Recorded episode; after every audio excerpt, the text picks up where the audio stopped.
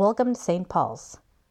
We're glad you've joined our faith community, welcoming and open to all God's people.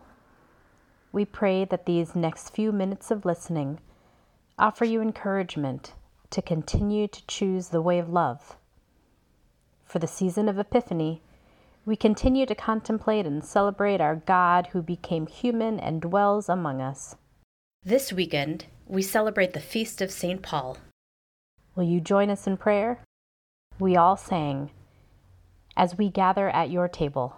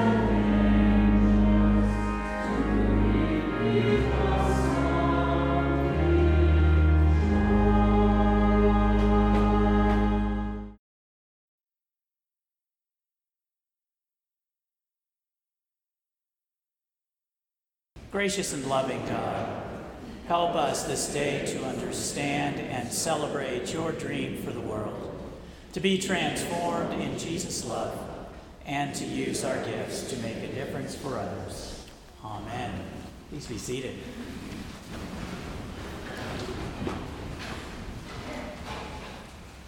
I want more of that. I want more of that sense of community. I want more of that sense of serving others. I want, I want more of that. Uh, you know, apprehension of beauty and grace. I want more of that peace. I want, what is it for you, right?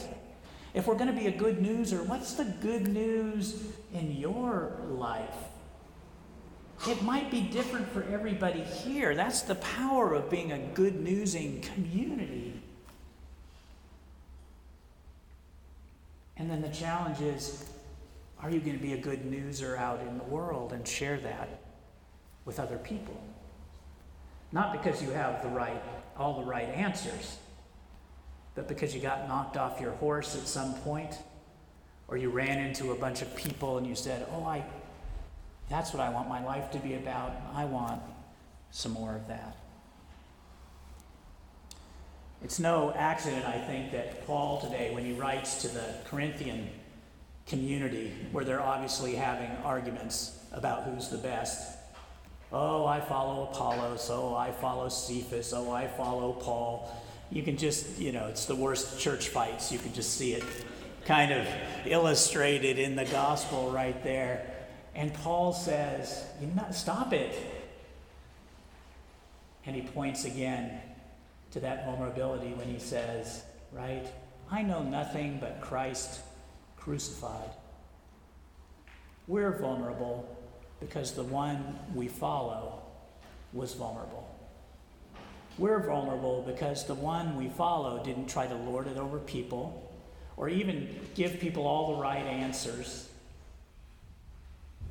But we're vulnerable because that's who God is in Christ. He's vulnerable.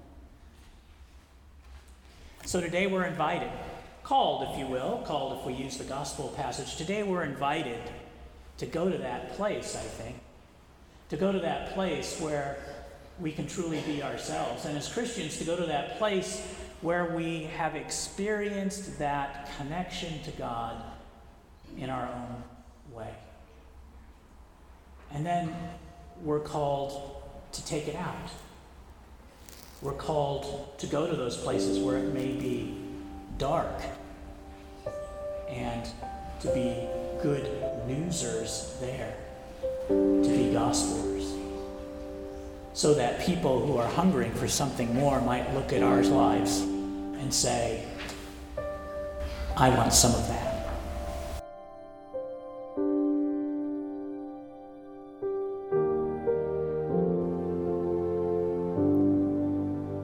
How do Thomas's words resonate with you this week?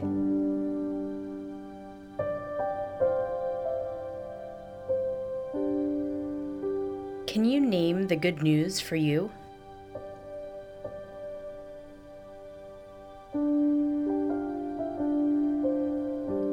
What would it take to make that feeling, that belief, that sentiment a verb?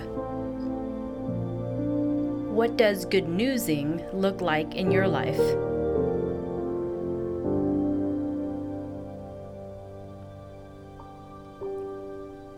Invite God into this time of prayer and reflection.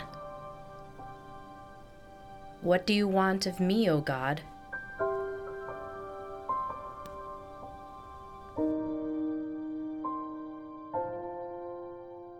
Thanks for praying here with us.